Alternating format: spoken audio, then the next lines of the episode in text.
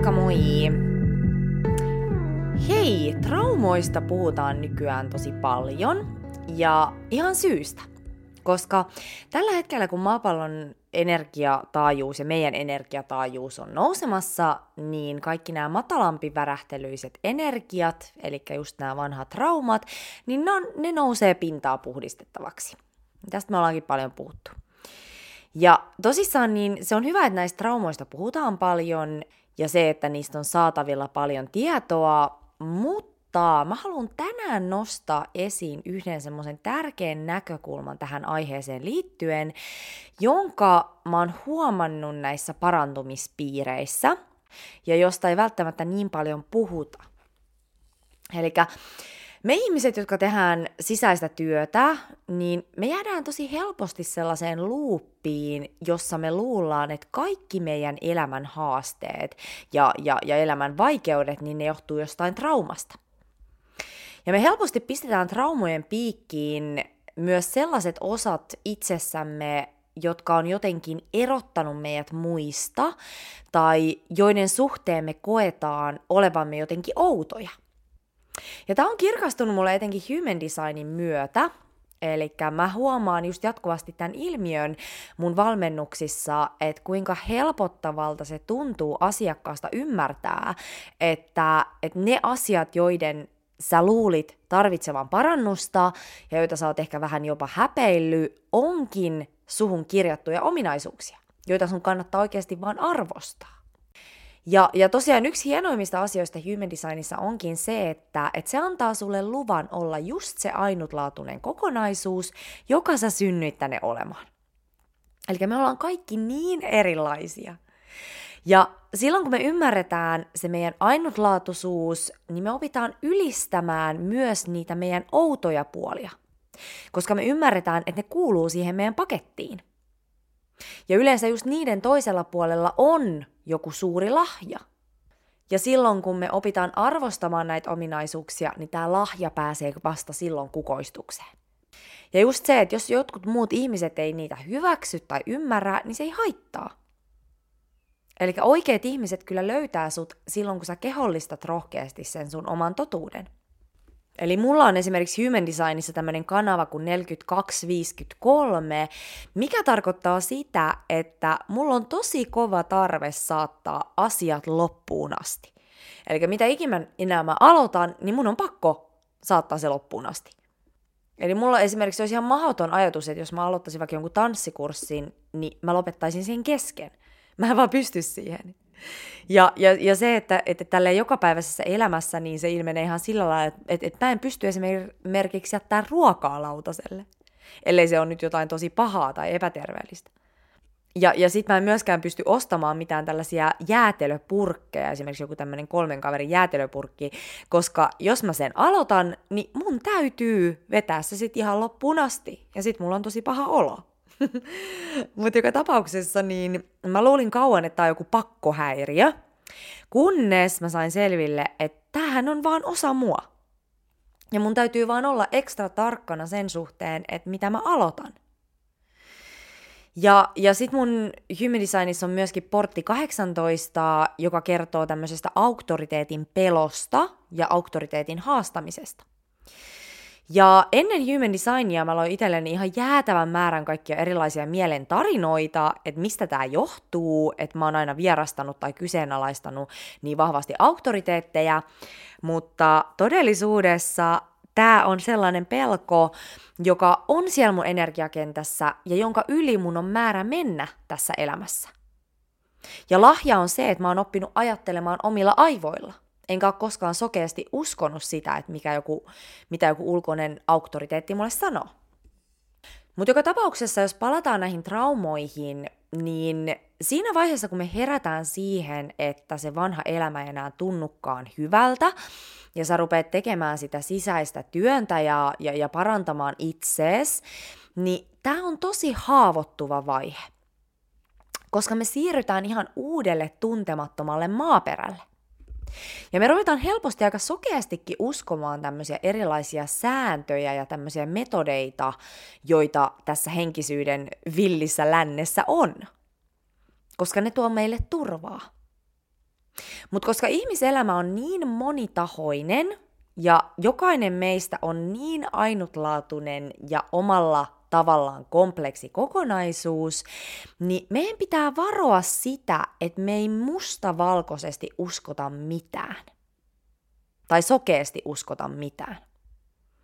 Koska kaikki on loppupeleissä tilanne sidonnaista. Ja yksi sääntö, tai tämmöinen teoria henkisissä piireissä, josta mä oon itekin puhunut, on se, että jos sä triggeröidyt jonkun ihmisen käytän, käytöksestä, ää, tai se nostattaa sussa jonkun voimakkaan tunteen, niin se tarkoittaa sitä, että sussa on jotain, mikä vaatii käsittelyä. Eli että se ei liity mitenkään tähän toiseen ihmiseen, vaan se kertoo enemmänkin susta. Ja tämä pätee todella moneen tilanteeseen, ja tämän soveltaminen voi auttaa ymmärtämään niitä omia kipukohtia, mutta tämäkään ei ole millään tavalla mustavalkoista. Koska joskus on niin, että yksinkertaisissa vaan aistit sen, että tällä toisella ihmisellä ei ole puhtaat jauhot pussissa. Tai että jossain tilanteessa on jotain mätää tai vaarallista. Mä oon esimerkiksi monesti ollut tilanteessa, että mä oon miettinyt, että minkä takia mun ei ikinä tee mieli osallistua joihinkin tiettyihin tilanteisiin. Ja, ja, ja mä oon just miettinyt sitä, että onko tämä nyt mussa joku pelko, joku sosiaalinen ahdistus ynnä muuta. Mutta sitten myöhemmin mulle on selvinnyt, että näissä tilanteissa oli oikeasti tosi toksinen ilmapiiri. Tai jotain, jotain mätä. Eli tämä tämmöinen, tämä triggeröitymissääntö, niin tämä saattaa toimia aika halvauttavana, jos me otetaan se silleen mustavalkoisesti. Tai sitten, jos joku, joku kohtelee sua väärin ja sul herää siitä tunne, niin kyllähän sulla on silloin oikeus ärähtää ja ilmaista ne sun rajat. Eli ihan sama kuin luonnossa eläimet ärähtää, jos joku rikkoo niiden rajoja tai astuu niiden, niiden reviirille. Eli ärähtäminen ja se, että joku ihminen aiheuttaa sussa tunteen, niin se on myös tosi inhimillistä. Eli se kertoo, että jotain, jotain on nytten jonkun asian yli on menty että joku mättää.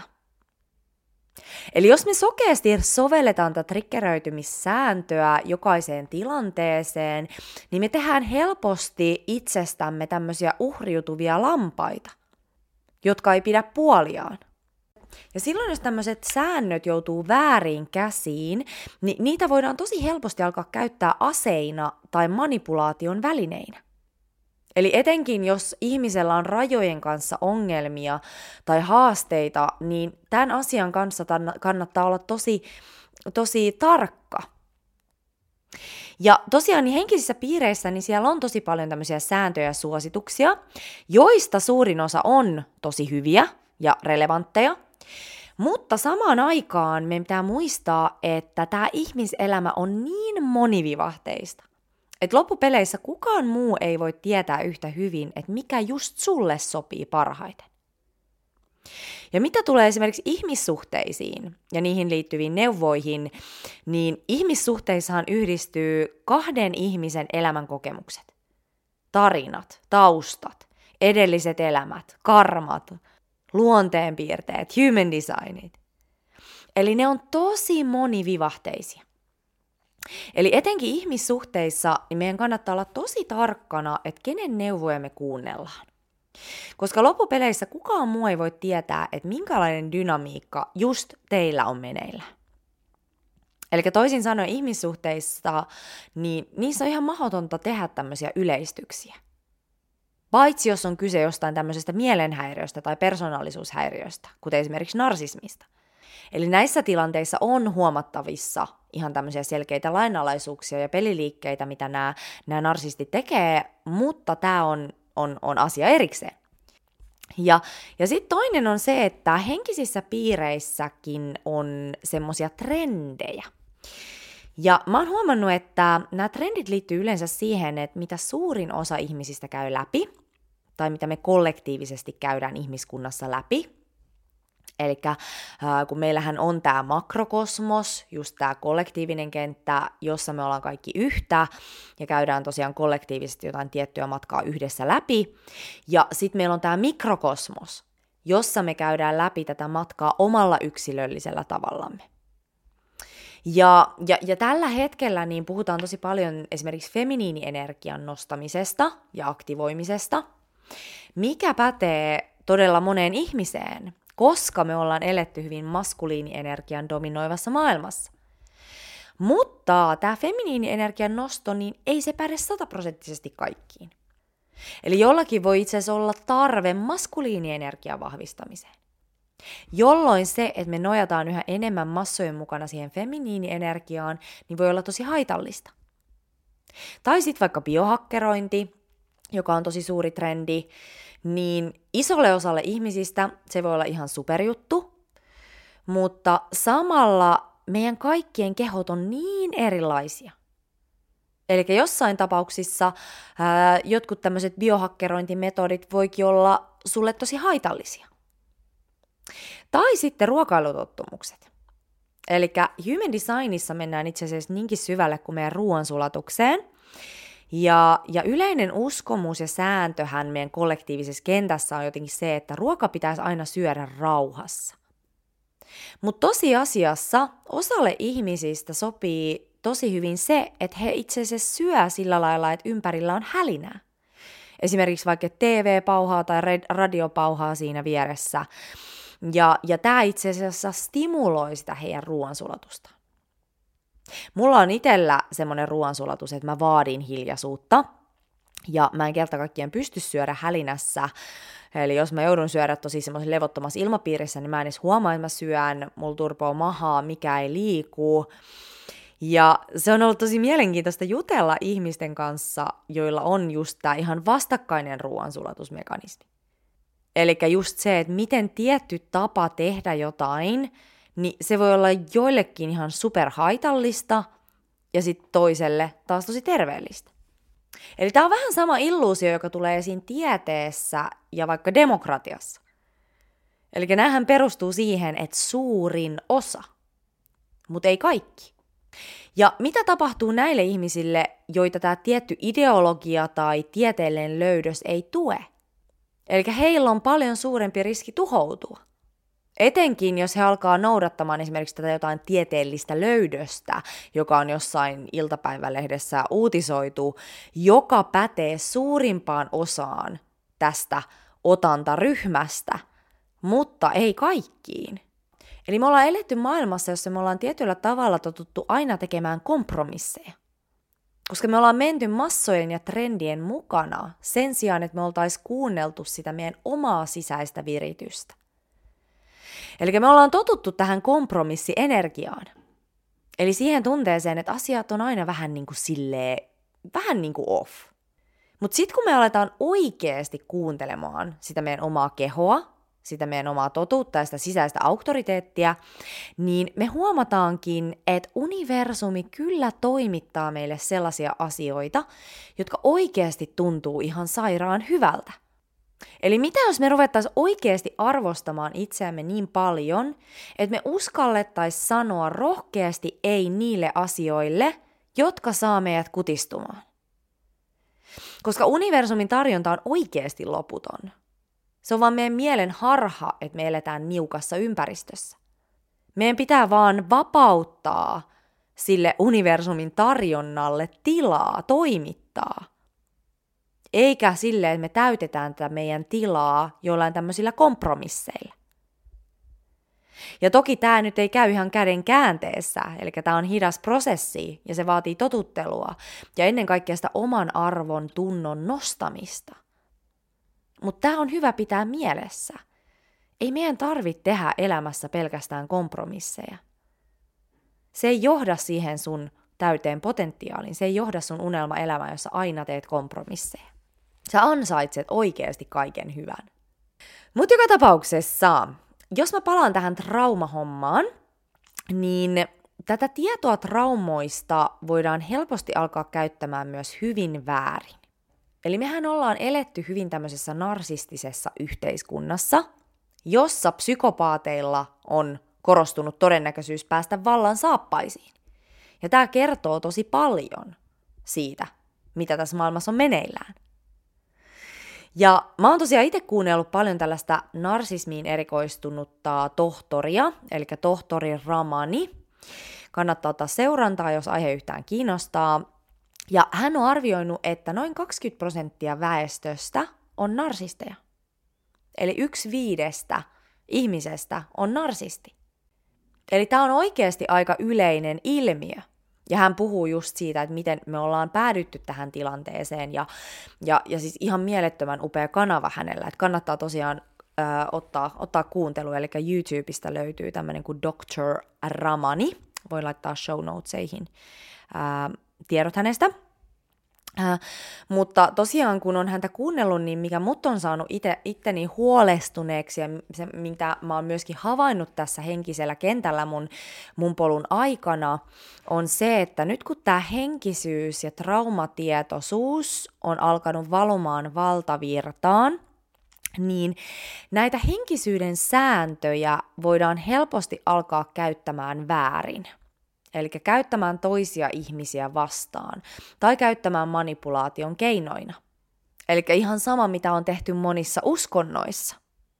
Eli haavoittuvassa hetkessä olevia ihmisiä on alettu manipuloimaan syyllisyyden ja häpeän keinoin. Eli jos ei toimi tiettyjen sääntöjen mukaan, niin on syntinen. Eli tämä on tosi haavoittuva kenttä – ja haavoittuvat kentät on tosi herkullista maaperää narsisteille, koska heidän polttoainetta on toisten haavoittuvuus. Ja se on siis ihan häikäilemätöntä se toiminta. Ja ei edes tarvi olla mikään narsisti välttämättä, että näitä traumoja ja sitä tietoisuutta voi käyttää väärin.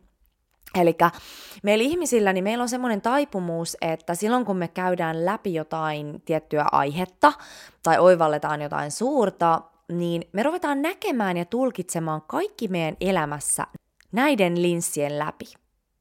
Mikä tarkoittaa sitä, että silloin kun me tehdään esimerkiksi traumatyöskentelyä tai luetaan paljon traumoista ynnä muusta, niin me ruvetaan helposti tulkitsemaan kaikkien muiden käytös myös traumojen ja vikojen kautta. Ja tämä ei ole rakentava energia lähestyä toisia ihmisiä – koska kukaan meistä ei voi oikeasti tietää, mitä se toinen käy läpi. Ja just niin kuin mä sanoin, niin tosi iso osa meidän poikkeavista piirteistä ja käyttäytymismalleista johtaa juurensa usein ihan sieltä meidän biologisesta virityksestä. Eli kaikki poikkeava ei tarkoita traumaa. Eli tätä taipumusta kannattaa tarkastella itsessään.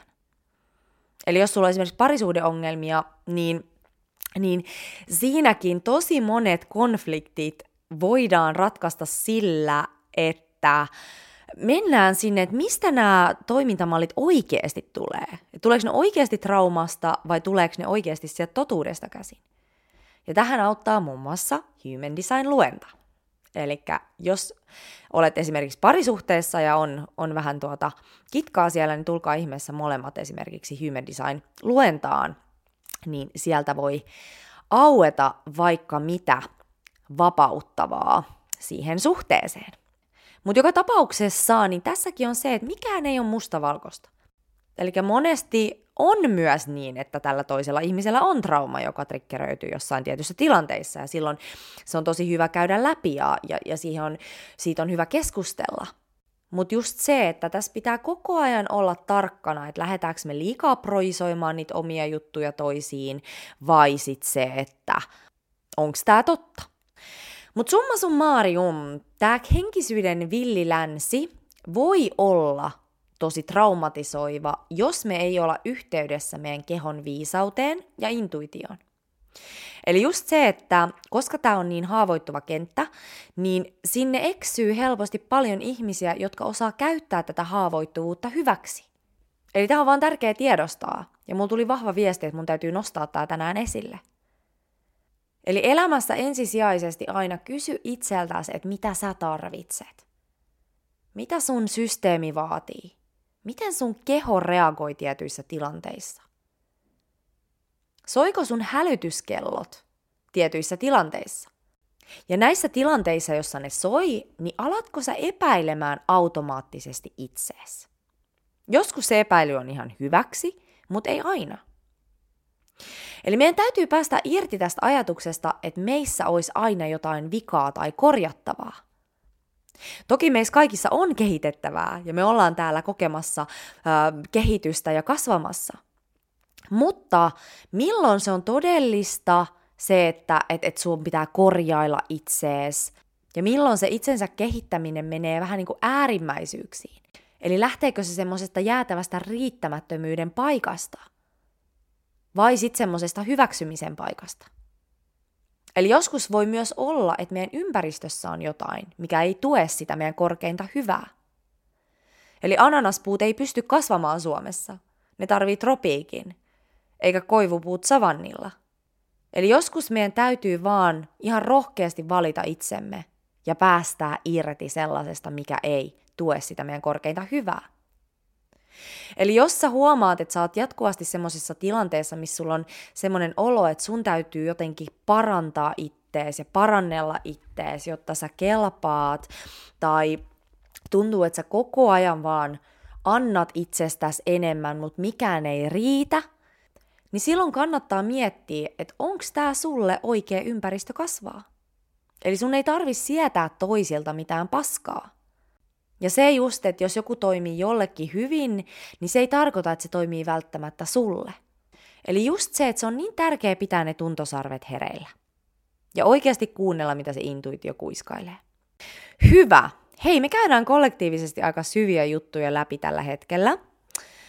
Viimeinen kuukausi on ollut energeettisesti tosi turbulentti. Eli jos on ollut haastavaa, niin sussa ei ole mitään vikaa. Eli se vaan tarkoittaa sitä, että sä oot purkanut lastia ja oot astumassa yhä voimakkaammin omaan voimaan. Eli pysy vaan läsnä, läsnä omassa kehossa ja, ja, ja sun ei tarvi olla missään muualla kuin missä sä oot just nyt. Eli tärkeää luottaa siihen, että elämä kantaa just sinne, minne sen kuuluu kantaa. Ja tosiaan, niin jos sä kaipaat tukea, niin tervetuloa energiahoitoon. Eli energiahoidossa me liikutetaan sieltä kehosta pois just sitä vanhaa painavaa energiaa, joka auttaa sua sit siirtymään siihen seuraavalle tasolle sun sielun evoluutiossa.